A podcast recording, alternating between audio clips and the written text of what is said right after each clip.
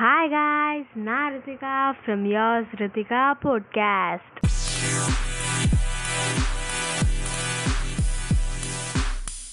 என் போன எபிசோடில் king of சீஸோட life ஸ்டோரியை கேட்டோம்.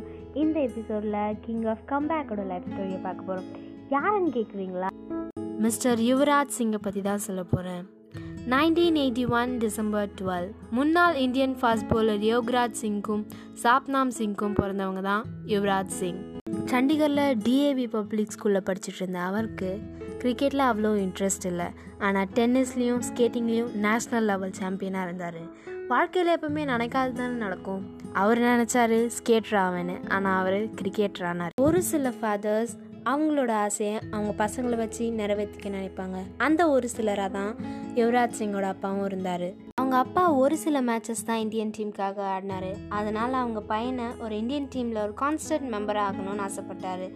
யுவராஜ் சிங் அவங்க அப்பாவோட ஆசையை நிறைவேற்ற நினச்சாரு. அதனால் கிரிக்கெட்டும் ப்ராக்டிஸ் பண்ண ஆரம்பித்தார் அவரோட முதல் கோச்சாக நவ்ஜோத் சிங் இருந்தார். யுவராஜ் சிங்க்கு முதல்ல பேட்டிங் ஒழுங்காக வரல.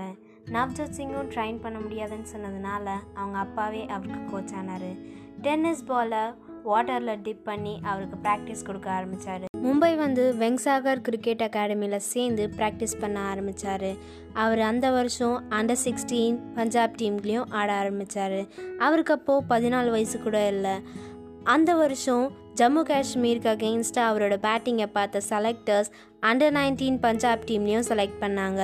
முதல் முயற்சியிலே எல்லாமே நல்லா அமைஞ்சிடாது. அதுபோல தான் யுவராஜ் சிங்கும். அவரோட ஃபர்ஸ்ட் மேட்ச் அண்டர் நைன்டீன் டீமில் நல்லா விளையாடல. அவரோட பேட்டிங்கே அவர் பீகாருக்கு அகெயின்ஸ்டாக தான் வெளிப்படுத்தினார்.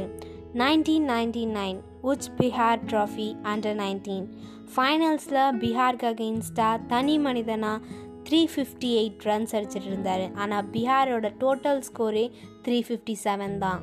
அந்த ட்ராஃபியை பஞ்சாப் டீம் தான் ஜெயித்தாங்க அவரோட பர்ஃபாமன்ஸை பார்த்த செலக்டர்ஸ் இந்தியா அண்டர் நைன்டீன் டீம்லேயும் அவரை செலக்ட் பண்ணுறாங்க ஸ்ரீலங்காவுக்கு அகெயின்ஸ்டாக ஃபிஃப்டி ஃபைவ் பால்ஸில் எயிட்டி நைன் ரன்ஸ் அடித்தார் அவரோட ஃபர்ஸ்ட் டெபியூட் மேட்ச்லேயே முகமது கைஃப் தலைமையான அண்டர் நைன்டீன் டீம் அந்த வருஷம் வேர்ல்ட் கப்பை ஜெயிக்கிறாங்க. அந்த கப்பை ஜெயிக்கிறதுக்கான முக்கிய காரணமாக இருந்தது யுவராஜ் சிங். மென்ஸ் கிரிக்கெட் டீமுக்கு மிஸ்டர் கங்குலி கேப்டனாக இருந்த காலம் அது. இப்போ இருக்க ஸ்ட்ராங் இந்தியன் டீமுக்கே அவர் தான் அடிக்கல் நாட்டினாருன்னு சொல்லலாம். He started to build a strong team with youngsters அதனால தான் யுவராஜ் சிங்கோ அந்த டீமில் சான்ஸ் கிடச்சிது.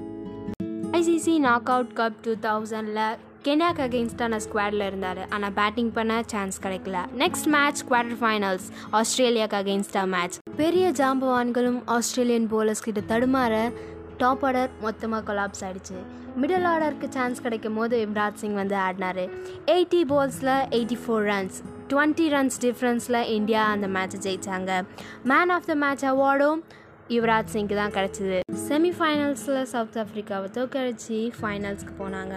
அந்த வருஷம் கப் நமக்கு தான் யோசிக்கும் போது நியூசிலாண்ட் கிட்ட கொஞ்சம் தடுமாற்றத்தினால தோற்று போனாங்க. ஸ்ரீலங்கா அண்ட் ஜிம்பாபேக்கு அகெயின்ஸ்டான ஸ்குவாடில் அவரோட பேர் இருந்துச்சு. ஆனால் அந்த சீரீஸை அவர் நல்லா விளையாடுற காரணத்தினால அவருக்கு அடுத்த மேட்ச்சில் இடம் கிடைக்கல. Mister Yuvraj Singh seventy two மேட்சஸ்க்கு அப்புறமா தான் அவரோட ஃபர்ஸ்ட் செஞ்சுரியே பதிவு பண்ணார்.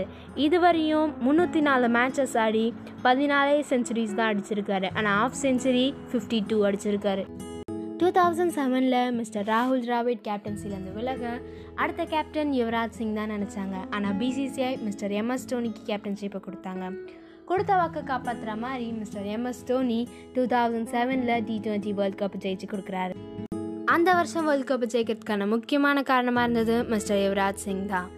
ஆறு பாலில் ஆறு சிக்ஸ் கண்டினியூஸாக ஏழு சிக்ஸ் நாலு பவுண்ட்ரின்னு பன்னெண்டு பாலில் ஆஃப் செஞ்சுரின்னு பல ரெக்கார்டை அந்த வருஷம் க்ரியேட் பண்ணியிருந்தார். டூ தௌசண்ட் லெவல் வேர்ல்ட் கப்பில் தவிர்க்க முடியாத மெம்பராக இருந்தார் Yuvraj Singh. England Netherland Australia அயர்லாண்டுக்கு அகெயின்ஸ்டாக ஆஃப் செஞ்சுரி வெஸ்ட் இண்டீஸ்க்கு அகெயின்ஸ்டாக ஒரு செஞ்சுரியும் எடுத்திருந்தார். ஃபிஃப்டீன் விக்கெட்ஸ் அந்த டோர்னமெண்ட்டில் மட்டும்.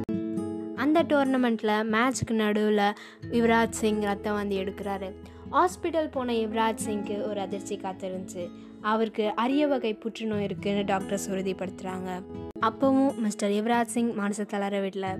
மிஸ்டர் வீரேந்திர சேவாக் அவர்கிட்ட போய் இந்த வேர்ல்ட் கப் இல்லைன்னா என்ன? அடுத்த வேர்ல்ட் கப் இருக்குது அதை ஜெயிச்சிக்கலாம். அப்படின்னு சொல்லும் போது மிஸ்டர் யுவராஜ் சிங் என்ன பதில் சொன்னார் தெரியுமா?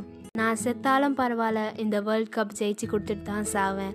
நான் சாவும் போது என் கையில் அந்த வேர்ல்ட் கப் இருந்ததை உறுதி பண்ணிட்டு தான் சாவேன் அப்படின்னு அவர் சொன்னார்.